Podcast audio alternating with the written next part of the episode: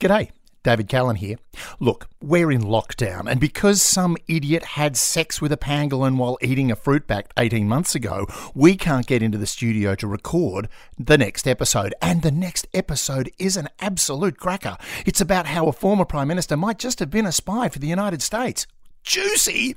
But because the aforementioned idiot had sex with the aforementioned pangolin while eating the aforementioned fruit bat, I'm stuck in a fort blanket in my office recording this apology to you. So, to make it up to you, we're going to throw in a bite sized episode, and it's a beauty. It's a true story that reads like the world's worst James Bond novel. Thanks for all the support, guys. Keep your masks on, stay indoors, and if you want to get in touch, at iSpied Podcast on Twitter. Cheers.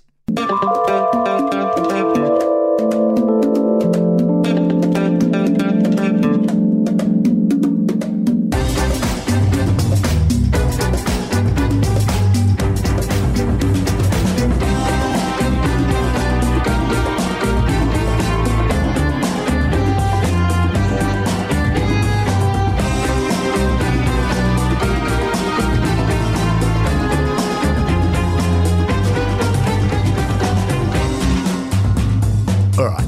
I found another potential model for James Bond.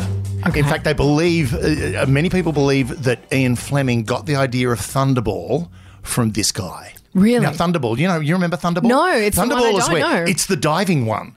It's lots of diving and there's lots of underwater fights between skin dive. It's hilarious. Okay. Watch Thunderball just for the, the underwater Just for the lols. Because literally, you look at the underwater battle and go, you could literally just bomb this and it's over. Yeah. Right. So anyway, and it's all based on a, a British man called Lionel Buster Crab. Okay. Now, Lionel Crabb was born in 1909. Very humble beginnings. His father was a photographic salesman, and his mother was his mum. He didn't really do very much with his life. You know, he, he did a bit of this and did a bit of that. Yep. And he was a gunner on a boat at one point, and then he joined the Naval Reserve in 1941, and found that he had a talent for diving. Okay. Now, diving wasn't a big thing back then. It was a, a, a f- fairly new sort of naval technology. But what happened was he was posted to Gibraltar during the war. And what they would do was eh, they would dive out into the harbour every day and remove limpet mines that were being placed on there by German or Italian divers and then go out into the strait and stick them to the Italian and German ships as they went past. Okay. And he was really good at this. Like, seriously. Yeah. Very, very good at it. So, anyway, he finished the war. He was made lieutenant commander. He was given a George Medal for valor. He was awarded an OBE. He was really hot stuff. And he lived the life of Riley afterwards to the Right. point where his love for alcohol and cigarettes basically made the Navy go, You need to leave now.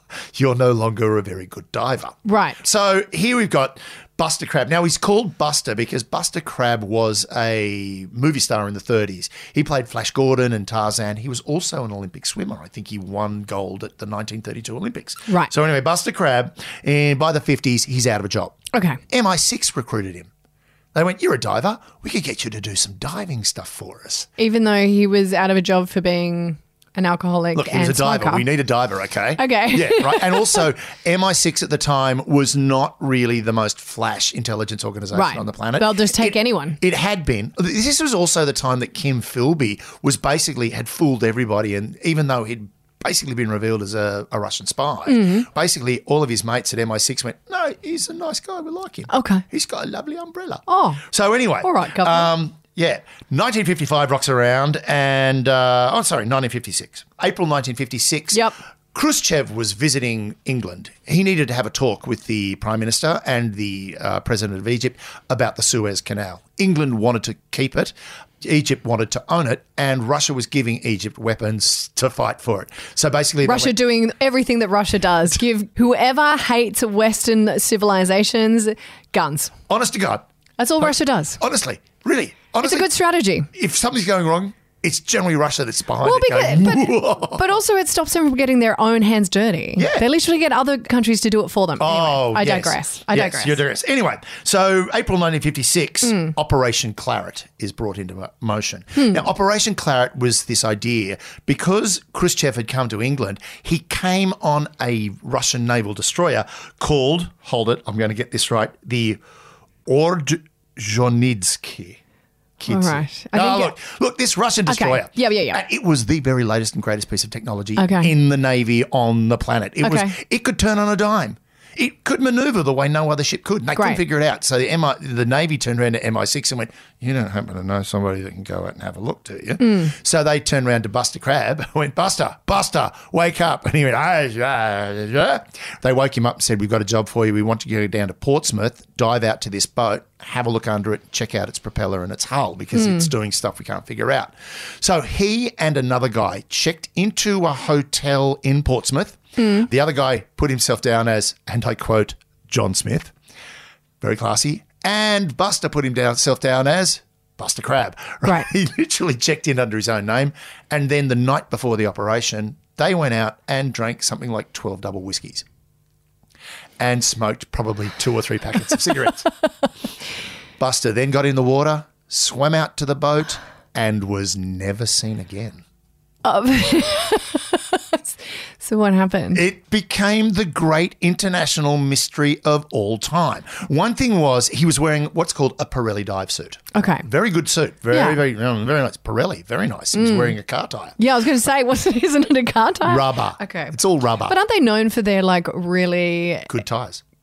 but also their their sexy calendars that they do every year with all the models? Yeah. Buster was never on No, that. he you was not that guy. Seriously, not that sexy. Okay. So anyway, a month later, a corpse was found out near the mouth of the Portsmouth of the Portsmouth um, Right. Bay, without hands and without a head, but wearing a Pirelli dive suit. So Oh. they assumed that that might be Buster. Yeah. Now, the whole thing was there was claims. Khrushchev actually made mention of it, saying, "Oh, look, uh, yes, there was a diver. and, You know, our, our men saw a diver, and a sniper shot him." That was one thing that came up.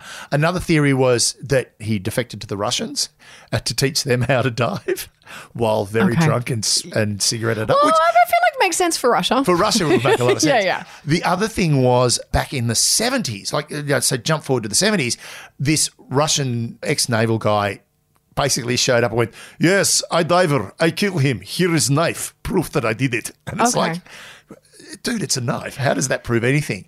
Essentially, a lot of other people think that very boozed up, yeah. had been smoking a lot of cigarettes, was unfit for purpose anyway. Yeah. And yeah, he probably kind of just drowned. Now, the big question was if that's the case, how come no head, no hands on the body? Got eaten?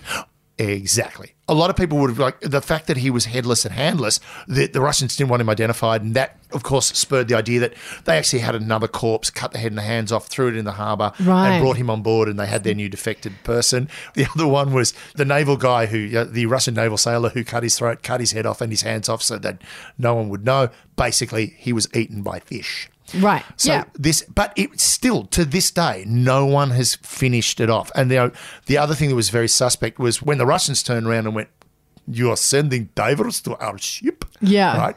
MI6 went, "No, no, no, oh, no, no, no." Uh, yes, yes, we understand that Buster Crab was there, but he was working with the Navy, working on new underwater equipment. Absolutely, uh, it was just a coincidence.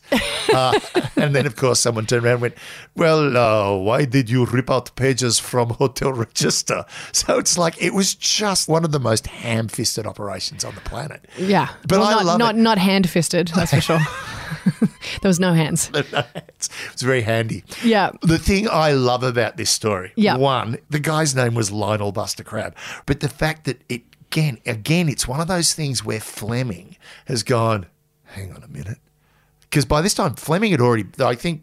James Bond was about to be released. Doctor No was about to be Yeah. released. But I reckon Fleming basically spent his entire time going, "Hang on a second, I can make a movie out of this," because he he was But, but surely as a parody, not as a. But I guess maybe you there are elements that you just would not use. Here's the thing: I could use this idea, but you know, Without using the ridiculous nature Let's of not it. do the let's not do the comedy one. Let's make it a drama. Yeah, yeah, yeah. I think, and that was the thing. That's where. Make it less ridiculous, more spy like. I mean, the funny thing was, lots of if you go back and watch Thunderball, there's lots of people getting their throats cut underwater, but no one loses a hand. Uh, but it's it is it still sits in the pantheon of just spy stupidity as one of the great stories. I love this. I think it's great. And I am now fulfilled. Yay! Let's go diving.